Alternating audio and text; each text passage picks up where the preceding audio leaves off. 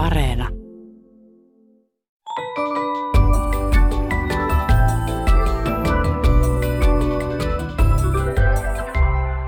Hei, tämä on Aristoteleen kantapää, ohjelma kielen ja todellisuuden väliseltä harmaalta alueelta, ja minä olen Pasi Heikura.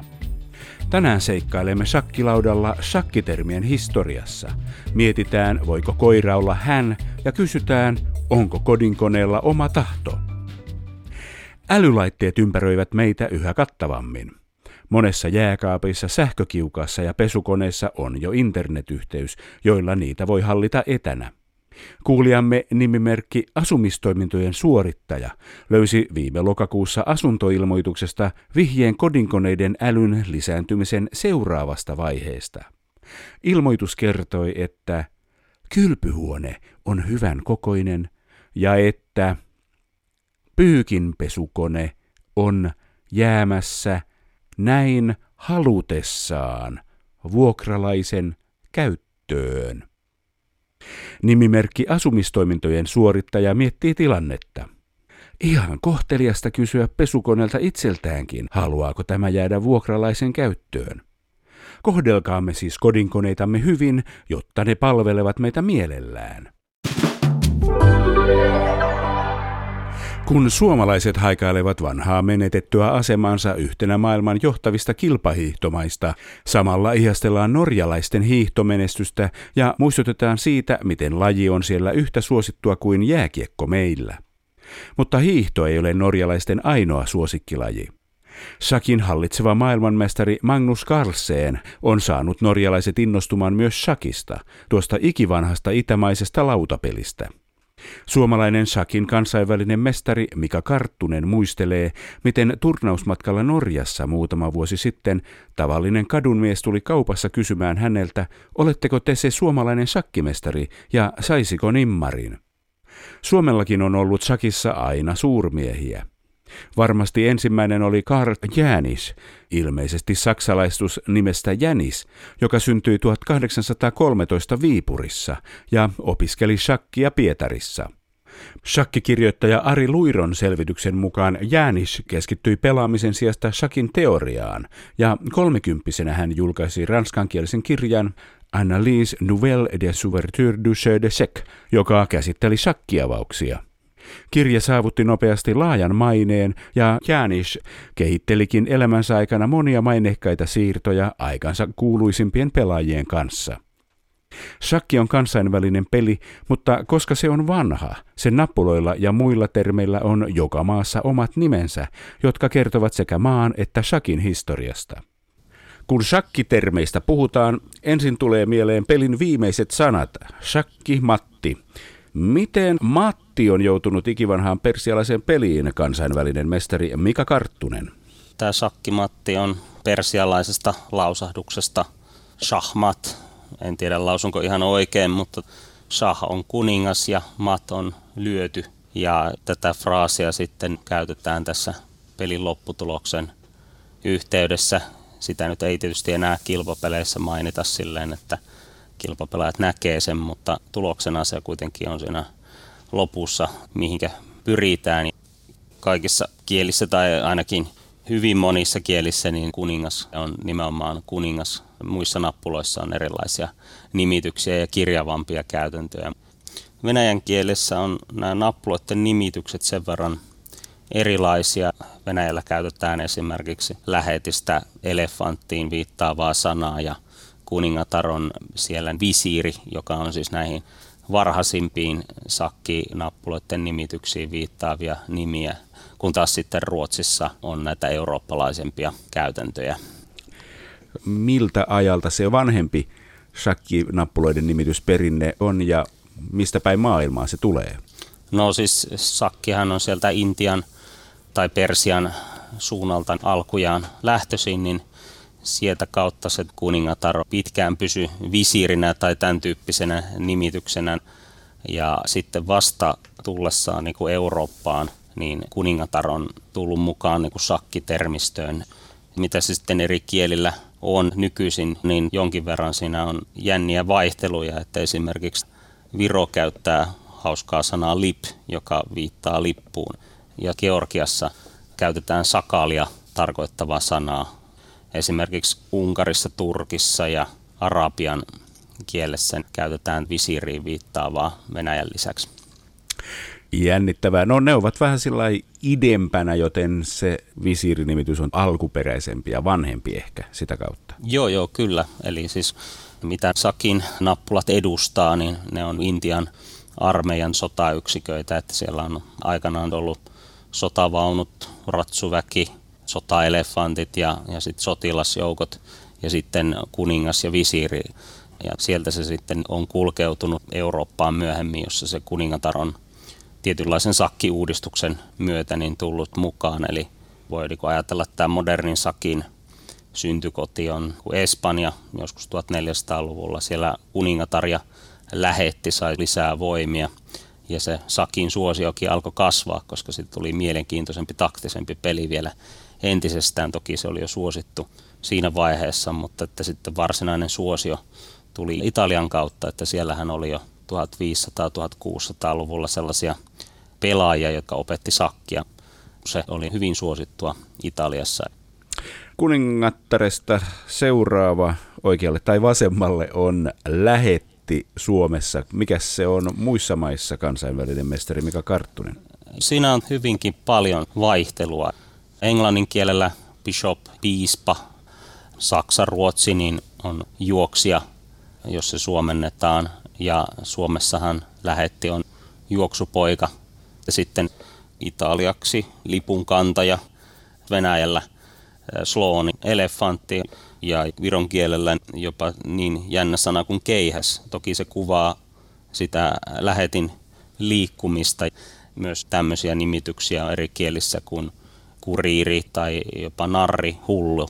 Se on ilmeisesti hoviin liittyvä vanha merkitys. Siinä on aika paljon vaihtelua eri kielien välillä. Hyvä. Entä sitten torni? Itse asiassa se on vähän huvittavasti se, että mikä torni on, että miten torni pystyy esimerkiksi liikkumaan ja näin, niin onhan se jossain kielissä vaunu, mutta käsittääkseni niin se torni kuvaa elefantin selässä olevaa sitä sellaista kantotornia, jossa ohjastaja tai ratsastaja on aikanaan ollut ja myös tämmöisissä vanhoissa nappulasarjoissa, mitä on löydetty, niin siellä on ollut tosiaan ihan selkeästi se torni ja sitten sen alla elefantti. Siinä mielessä tässä on vähän tämmöinen ristiriita, että miten se sitten lähetti on elefantti esimerkiksi venäjän kielessä, mutta sitten torni on kuitenkin se elefantin selässä oleva juttu, joka sitten aikanaan on se elefantti lähtenyt sitä tornia alta pois. Jännittävää. Siinä menee sotanorsu ja hänen linnoituksensa eri reittejä. Niin, joo. Tässä itse asiassa on ollut niin, että lähetti oli pitkään semmoinen hitaampi liikkeinen nappula, niin kuin kuningatarkin tai visiiri. Ja silloin 1400-luvulla, kun tehtiin tämmöinen moderniin sakkiin siirtyminen, niin kuningatar ja lähetti sai liikettä lisää ja sakista tuli taktisempaa ja voi sanoa mielenkiintoisempaa, että kun pystyttiin rakentamaan näyttäviä hyökkäyksiä esimerkiksi kuningattaren ja lähetin yhteistyöllä. Varhaisin sakkikirja, joka tästä nykysakista on, niin on kirjoitettu 1400-luvun loppupuolella. Se oli Espanjassa Lucenan tekemä kirja. Hyvin monessa kielessä torni on samanlainen torni kuin suomen kielessä, että se voi olla näköalatorni tai sitten torni sakkilaudalla. Englannin kielessä tornia tarkoittava ruk viittaa vanhaan persiankieliseen sanaan ruk. Siis ihan alkujaan torni oli semmoinen sotavaunu, jota niin kuin hevoset veti, käsittääkseni 4 hevosta. Se on ollut yksi versio siitä ja sitten tämä elefantti, jonka selässä oli tämä kantotorni, niin on löydetty sellaisia nappuloita Saksasta ja Italiasta, jossa vielä on se elefantti siinä tornin alla. Viroksi torni on vankker. Se kuvaa kaiketi vaunua tai vankkuria. Venäjällä torni on venettä kuvaava nimitys. Ja sitten joissain kielissä Hollannissa ja Turkissa torni on kokonaista linnaa kuvaava sana. Jännittäviä vaihteluita. Tuossa jo vilahti hevoset. Shakissahan on myös hevonen eli ratsu. Kumpi se nyt sitten oikeasti on? Hevonen vai ratsu, kansainvälinen mestari Mika Karttunen? Suomessa se on kyllä virallisesti ratsu, vaikka hevostahan käytetään yleisesti ihan sakin pelaajien keskuudessakin, mutta se on vähän semmoinen niin kuin kevyemmissä yhteyksissä käytetty nimitys, mutta jo ihan ensimmäisissä sakkikirjoissa ratsu oli ratsu niin kuin suomen kielellä. Sinänsä ihan jännä yksityiskohta, että viron kielellä sama ratsu on ratsu tasan tarkasti samalla tavalla kirjoitettuna. Mutta eri kielissä on tätä hevosta tarkoittava sana ratsun paikalla ihan yleisesti käytössä. Toinen yleinen on tietysti ritaari, niin kuin Englannissa. Ritarit on liikkunut ratsulla ja se on sitä kautta ollut ihan luonteva nimetä ritaariksi. Venäjällä se on kon. Suomessahan se olisi varmaan niin kuin koni. Sehän viittaa tietysti eräänlaiseen hevoseen.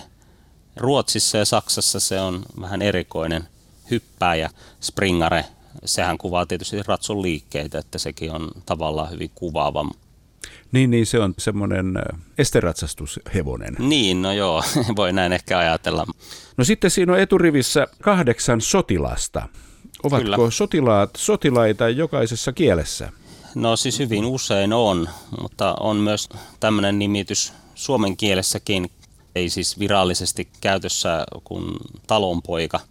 Joissain kielissä se on edelleen se, mutta kyllä hyvin yleisesti se on ihan sotilas. Ja siinä ei varmaan niin paljon vaihtelua olekaan verrattuna esimerkiksi tuohon lähettiin. Englannin sana sotilaalle pawn tulee keskiaikaisesta latinasta ja tarkoittaa jalkaväkisotilasta. Että... No joo, eli ei se sitten kovin kaukana soldierista ole. Yleisesti ottaen niin Englannissa ja USAssa on samat nimitykset. Shakissahan on aloitus, keskipeli ja loppupeli. Ovatko ne niitä, joita kutsutaan semmoisilla nimillä kuin tanskalainen gambiitti, Medusa gambiitti, englantilainen avaus, latvialainen gambiitti, berliiniläinen peli, Wilkes Barre, kolmiratsupeli, elefantti gambiitti, oranki avaus, Grobin hyökkäys ja niin edelleen, kansainvälinen mestari Mika Karttunen.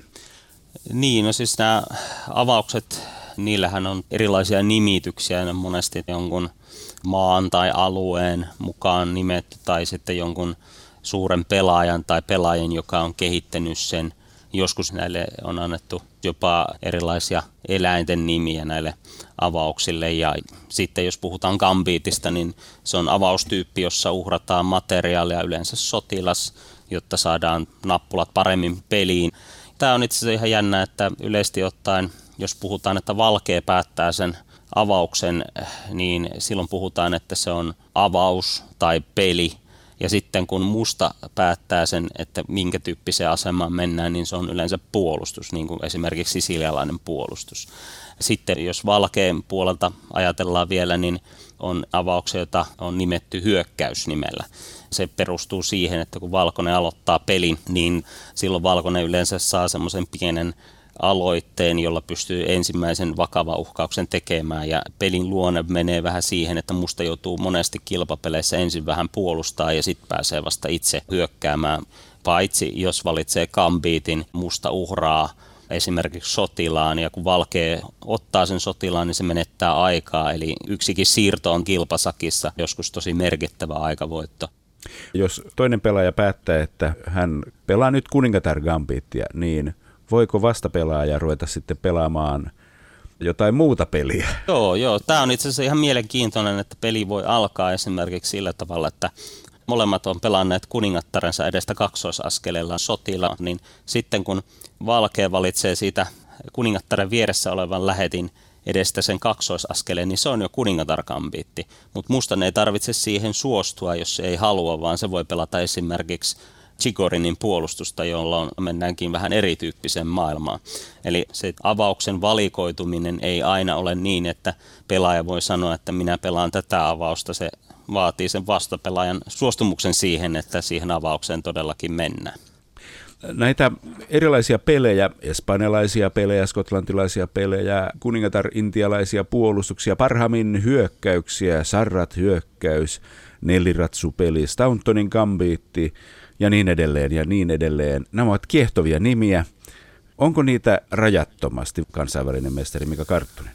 Kyllä niitä on todella suuri määrä, mutta voin sanoa näin, että jos mä en tiedä sen avauksen nimeä, niin se ei yleensä ole sellainen avaus, mikä mun tarvitsee edes tietää. Jotkut avaukset vaan on sellaisia, että niitä kilpasakissa esiintyy tosi harvoin ja niillä ei ole niin kuin tavallaan käytännön merkitystä.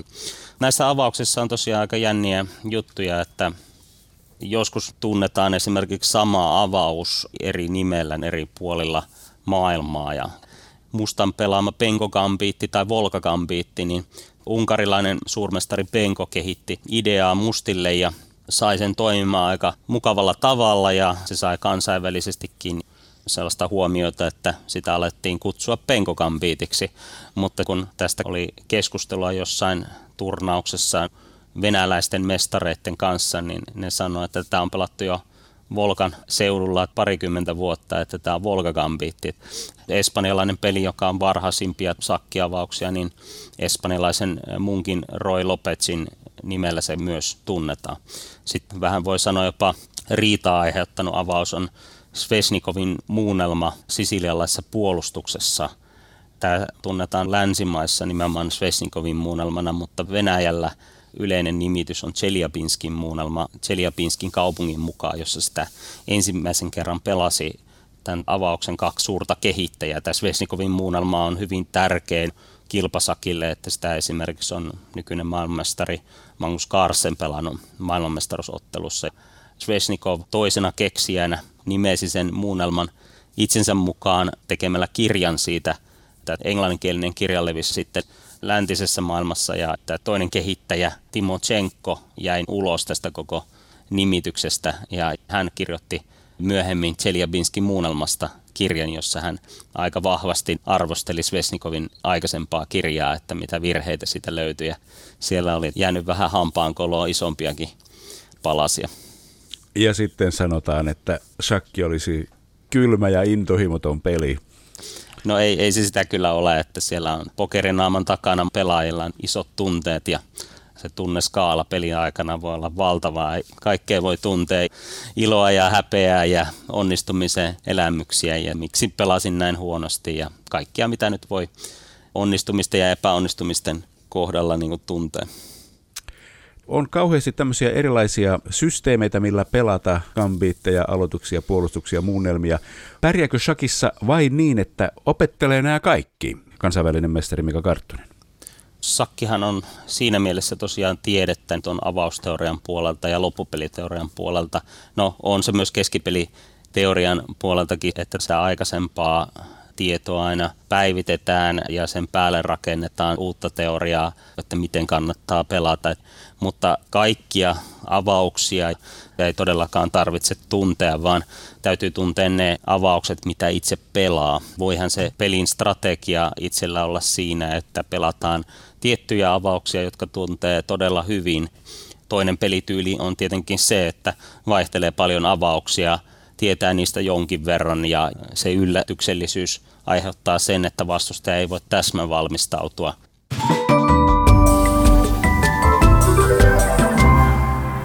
Kansa on taas puhunut. Satakunnan Kansassa ilmestyi viime vuoden loppupuolella kolumni otsikolla Pyöräilijät kokivat valaistumisen vihdoinkin. Nimimerkki Nainen pimeästä kiinnitti huomionsa tähän kolumniin, jossa kirjoittaja kuvailee erilaisten valojen asentamisen pyöriin, menneen joskus jo liiallisuuksiin.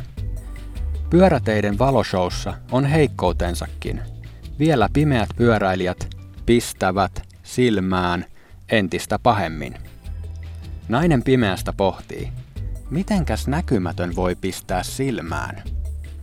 Aristoteleen Kantapään taustatoimittajan huomio kiinnittyy myös ilmaisuun pimeät pyöräilijät. Pimeä sanahan on käytetty myös haukkumasanana, eli jos joku on aivan pimeä tyyppi, häntä kehotetaan laittamaan niin sanotusti valot päälle. Pimeän tyypin vastakohta ei kuitenkaan ole valopää, sillä Urbaanin sanakirjan mukaan valopää on hölmöjä ideoita saava tai toteuttava ihminen. Kolumnin otsikossa mainittu pyöräilijät kokivat valaistumisen sotkee ajatuksia entisestään. Mutta ilmeisesti tämä kaikki on tulkittava niin, että pimeällä tiellä aina joku valopää voi ajaa valaistuneena, mutta silti ilman valoja ja näin ollen toimii aivan pimeästi. On harhaluulo ajatella, että elämä täällä synkässä pohjoisessa olisi ollut aina vaikeaa. Sana vaikea esiintyi nimittäin ensimmäistä kertaa kirjallisessa muodossa vasta vuoden 1642 Raamatussa, joten on pakko päätellä, että sitä ennen elämä täällä raukoilla rajoilla oli lähinnä haasteellista. Koska kyse on näinkin uudesta sanasta, sen ja sen johdosten käyttö ei aina suju ilman vaikeuksia. Kuulijamme Anneli R. katseli marraskuun puolivälissä Yle TV1 uutisia ja kasvien virustauteja käsittelevässä uutisessa Helsingin yliopiston asiantuntija sanoi näin. Kun ilmasto lämpenee, niin jää nähtäväksi, vaikeneeko virustaudit täällä Suomessa. Anneli R. jäi maistelemaan tautien vaikenemista. Eikö se ole pelkästään hyvä asia, jos taudit vaikenevat? Tutkija ilmeisesti koitti kuitenkin sanoa, että kasvien virustaudit saattavat tulla vaikeammiksi ilmastonmuutoksen myötä. Aristoteleen kantapään virulenttifraasien bakteriofagiiri on Annelin kanssa samoilla linjoilla. Oikea oikenee, mutta vaikea ei vaikene, vaan vaikeutuu. Kirjoittaja on syyllinen väärän tiedon levittämiseen väärän taivutuksen avulla, mutta koska kyseessä oleva sana on ollut kielessämme vasta 400 vuotta, rangaistusta ei määrätä raskaimman päälle.